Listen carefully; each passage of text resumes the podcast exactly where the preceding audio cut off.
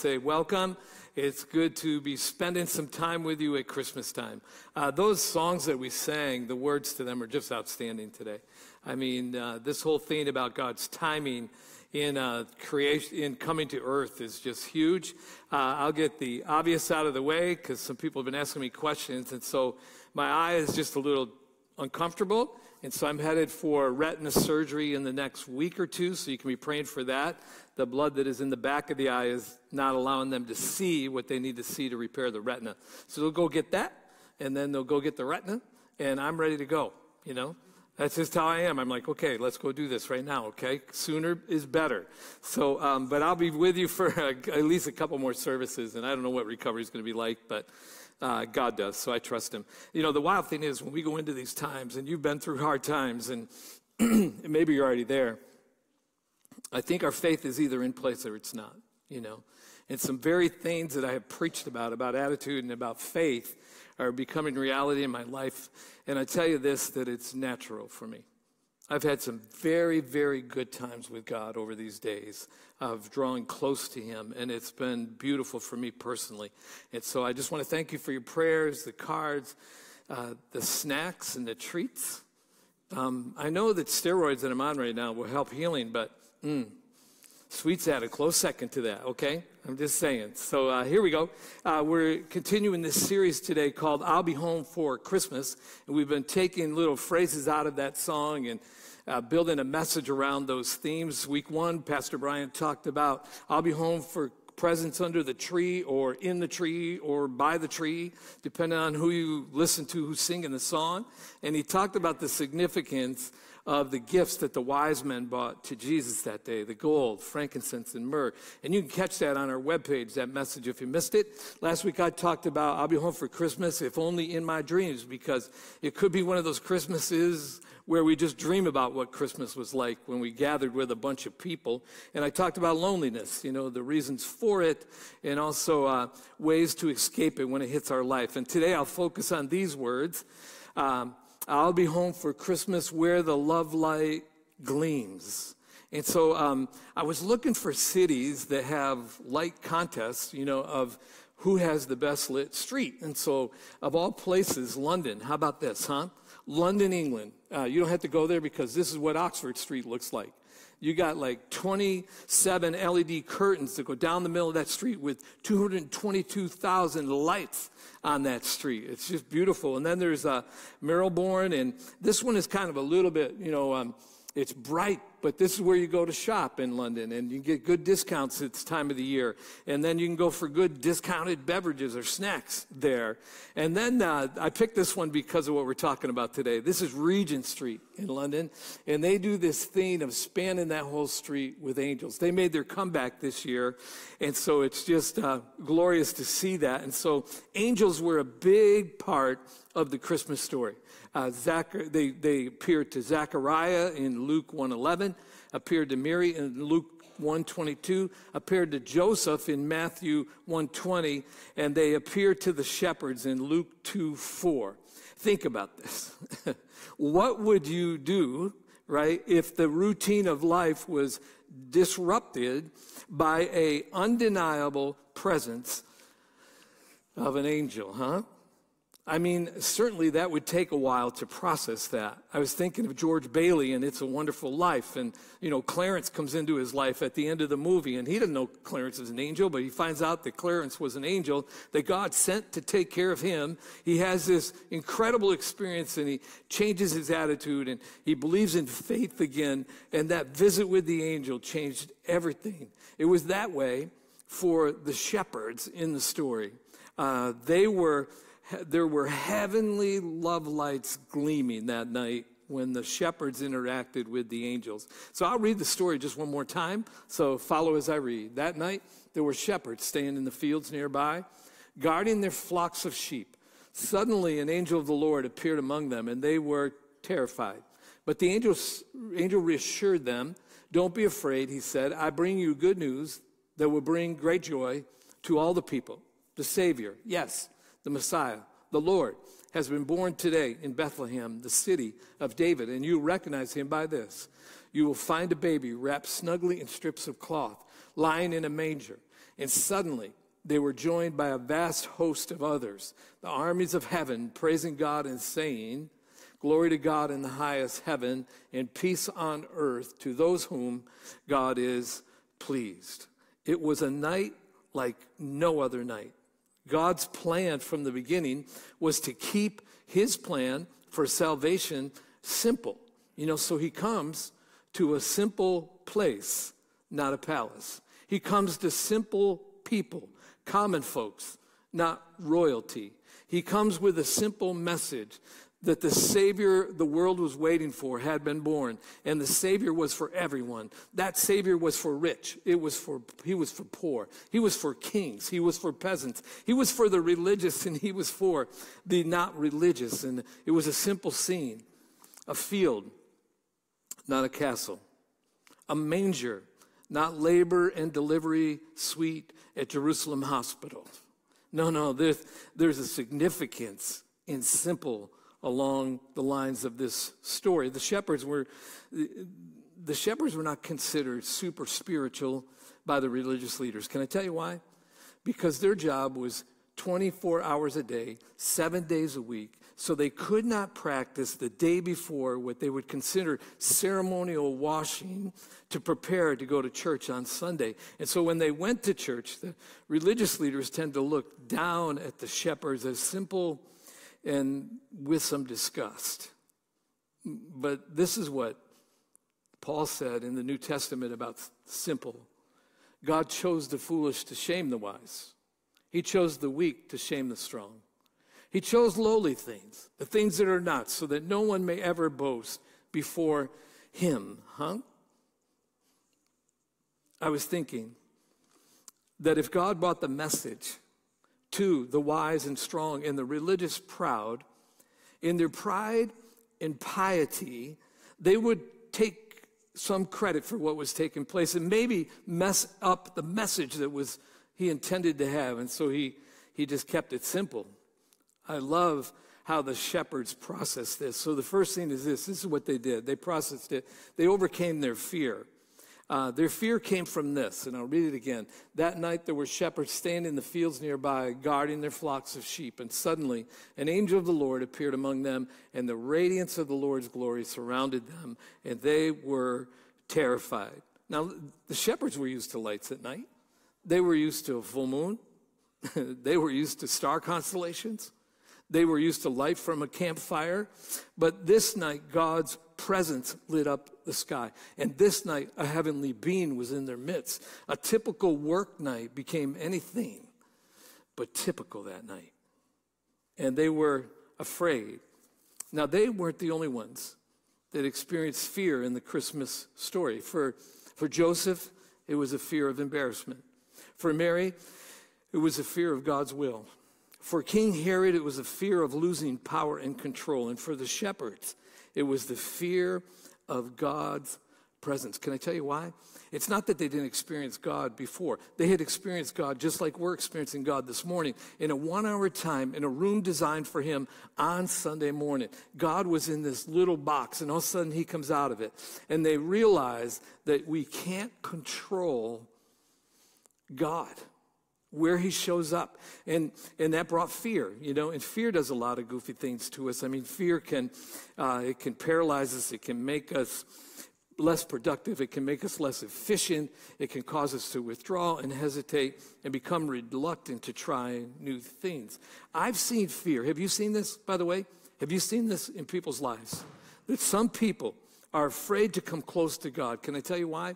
Because they're afraid of what other people might think if they come close to God. Yeah, some people, they're afraid to come close to God because they're afraid of what He might ask them to give up that they love. And most of all, I think it's a fear of not being in control of life. For the shepherds, it was what do I do when God is not following a normal routine? When all of a sudden he shows up on a night uh, in a spectacular way and not the way I'm used to experiencing him in church. I can't help believe that one of them must have whispered to the other guys, Hey, I know he's up to something, but I don't know what it is, huh? And maybe we had those times in life, but here's what made them afraid. This is what made them afraid. They experienced God in a way they never had before. Here, here's what they learned that night it's a lesson for all of us that you cannot control an all powerful, all knowing, always present God. We can't control him. No, I've noticed this. I've noticed this. I found God outside this room. Have you? Sometimes he shows up in my car.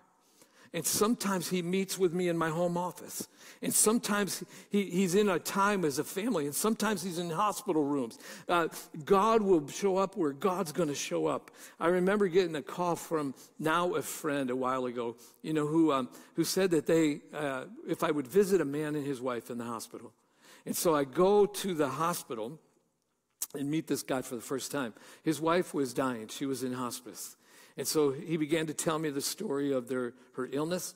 He began to um, also tell me that they had not been in church for a while, you know. And so when he was talking about that, I said, I said this. I, I knew she was going to die in a little bit, and I said, "Are you worried about whether or not your wife is going to go to heaven because she hasn't been in church lately?"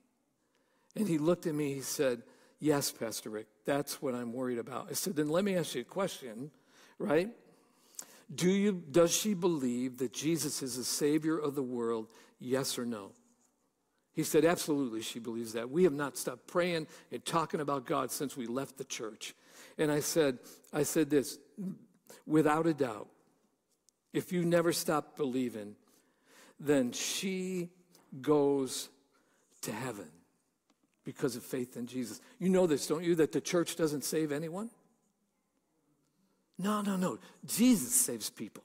Jesus gives us the gift of heaven. The church is there for a purpose. It encourages our faith. It teaches us more about faith. It gives us a place to worship. It gives us a place to serve God. But the only faith, but only faith in Jesus can save us today. Amen?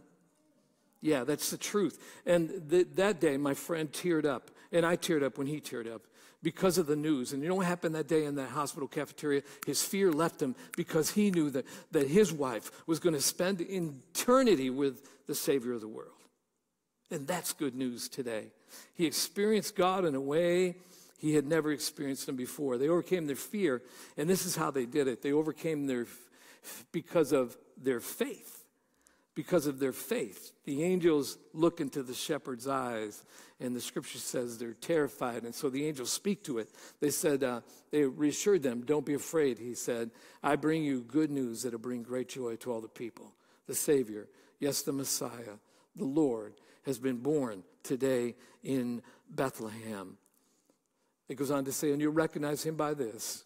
You'll find the baby wrapped snugly in strips of cloth, lying in a manger. Their message was simple don't be afraid. Why not? I got good news for you. Well, what's the news? Today, a Savior has been born for you.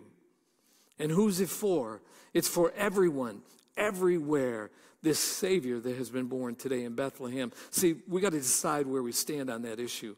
Uh, whether we believe in God or whether we don't believe in God. There is no gray area. Do you understand that? We either believe or we don't believe. And it sets our internal destiny. So let me try to illustrate this, by the way. Um, this is a chair. Did you notice? I mean, aren't you so glad we don't have wooden pews? Thank you, Jesus, huh? Yeah. And so when I was thinking about this today, I said, I, let's say I'm a new person to the church, right? And I look around and I look and I say, these chairs are supporting everybody in the room, which is kind of cool. But I've never sat in one of those chairs, let's just say. You know, so um, I, I cannot live on your experience that that church will support me. No, the only way I know that chair, chair will support me is if I sit in it and I figure out that it can hold me and support me. It's the same way with Jesus. I can't live on your experience with Jesus. No, one day I have to cross the line and decide whether I'm going to put my faith in Jesus. And when I put myself at a place where I put my faith in Jesus, I found out that He can support me and He can help me. I found out that He's not only the Savior of the world, No, no, he's my Savior today. Amen? And so that particular point, you know, is critical to us within this whole faith journey that we're on. That Jesus, I know he's a Savior of the world, but can I tell you what? He is a personal Savior. Personal Savior. Like he knows your name, he knows your shoe size, he knows what time you got out of bed to come to church. This is where faith comes in. Why would Joseph risk social embarrassment and cling to Mary? There's only one reason. He believed Jesus was the Savior of the world. Why would Mary submit to a divine plan for her first pregnancy? There's only one reason.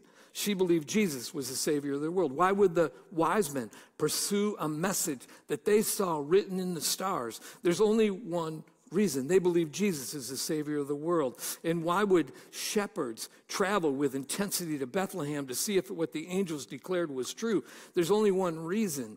They believe Jesus was the Savior of the world. Even this why would King Herod be so concerned about a child that he would massacre every child in his kingdom? There's only one reason. He believed Jesus was the Savior of the world. Why would millions since this time worship him and witness to others year after year about this Savior? There's only one reason. They believe he's the Savior of the world. And why would you? why have you decided to make that decision to make Jesus the Savior of your life? Because you believe he's the Savior of the world. He can give purpose and meaning and peace like none other. Here's a simple truth their horrific fear was replaced by terrific peace. Terrific peace. The angel said, This is how you're going to know that it's him. You won't find him in the typical place. You're not going to find him in the hospital. Look, you're not going to find him in the nursery at the hospital. You're not going to find him in a crib. You're going to find him in a manger in a stable. Now, we know this, right? That babies do not lie in mangers, animals do. But this one did because he wasn't the typical baby. no, no, no. He was the Savior of the world. Here's another observation. Not only did they overcome their fear, they overcame their fear with faith. And the third thing is this they shared their story the shepherds continued to share the story. Now, this is our memory verse, so online, right? I'd like you to speak this out loud with us. I'd like to try to do it in rhythm, in sync. And so um, the other thing is this, right? We're reading scripture today. Now, I heard you cheer for the Buffalo Bills all the way to my house yesterday after they clinched division playoff.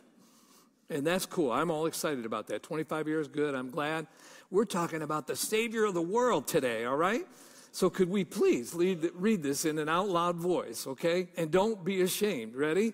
Here we go. One, two, three. After seeing him, the shepherds told everyone what had happened and what the angel had said to them about this child.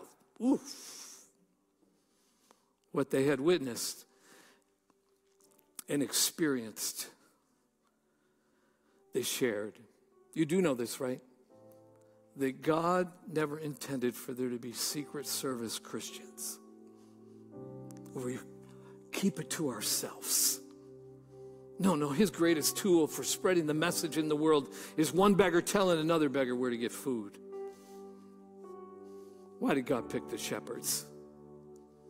I'll tell you why I think. God knew they would be obedient. God knew they would be available. God knew they were convinced about who He was. God knew that they wouldn't be afraid to tell others. Can I give you another reason why? I thought about this and I said, this is a cool thought. So, BC, before Christ, when you went to the temple to seek forgiveness for your sins, you brought a lamb. And you took the lamb and you handed it to the priests. and the priests would sacrifice the lamb, spill the blood of the lamb on the altar as a sacrifice for sin. without a doubt, without a doubt, some of the people who needed a lamb for church would go to these shepherds and grab a lamb. How ironic that the guys who raised sacrificial lambs BC before Christ would be the first to meet the Lamb of God who takes away the sins of the world. Those who for years prepared lambs for people to sacrifice now would prepare people for the Savior. This is what the shepherds would want us to know. Going into Christmas Day 2020, this is what they want to know. They would want us to know this do what you can with what you have where you are. Do what you can with what you have where you are. If you have the ability to serve, then serve. If you have the ability to administrate, then administrate. If you can sing, sing. If you can greet, greet. If you can love, then you love. You do what you can with what you have. If you could tell somebody about Jesus, maybe just this week as you're praying, you say, God, you open up the conversation. I'll talk about you someplace. We just do what you can with what you have. And so we keep the message alive. A few years back, there was a, a cartoon that appeared in newspapers across the country. It pictured two farmers standing in a Kentucky field as the snow fell, and the one farmer turned to the other and said, "Did anything except, did anything exciting happen today?" And the other farmer looked back at him and said, "Nope, nothing exciting happened today. But I did hear that Tom Lincoln and his wife had a baby boy, and they're thinking about naming him Abe." And he continued, he said, But you know, nothing exciting ever happens around here. Really? That day, a president was born who changed the course of history by leading a nation in a direction of, of abolishing slavery under his leadership. And I was thinking, same conversation could have taken place outside of Bethlehem. Two, two, two, uh, two farmers standing in the field, and the one says to the other, "Any exciting, anything exciting happened today?" And the other farmer says, "Nope, nothing exciting ever happens around here." Oh, but I did hear the lady from out of town birthed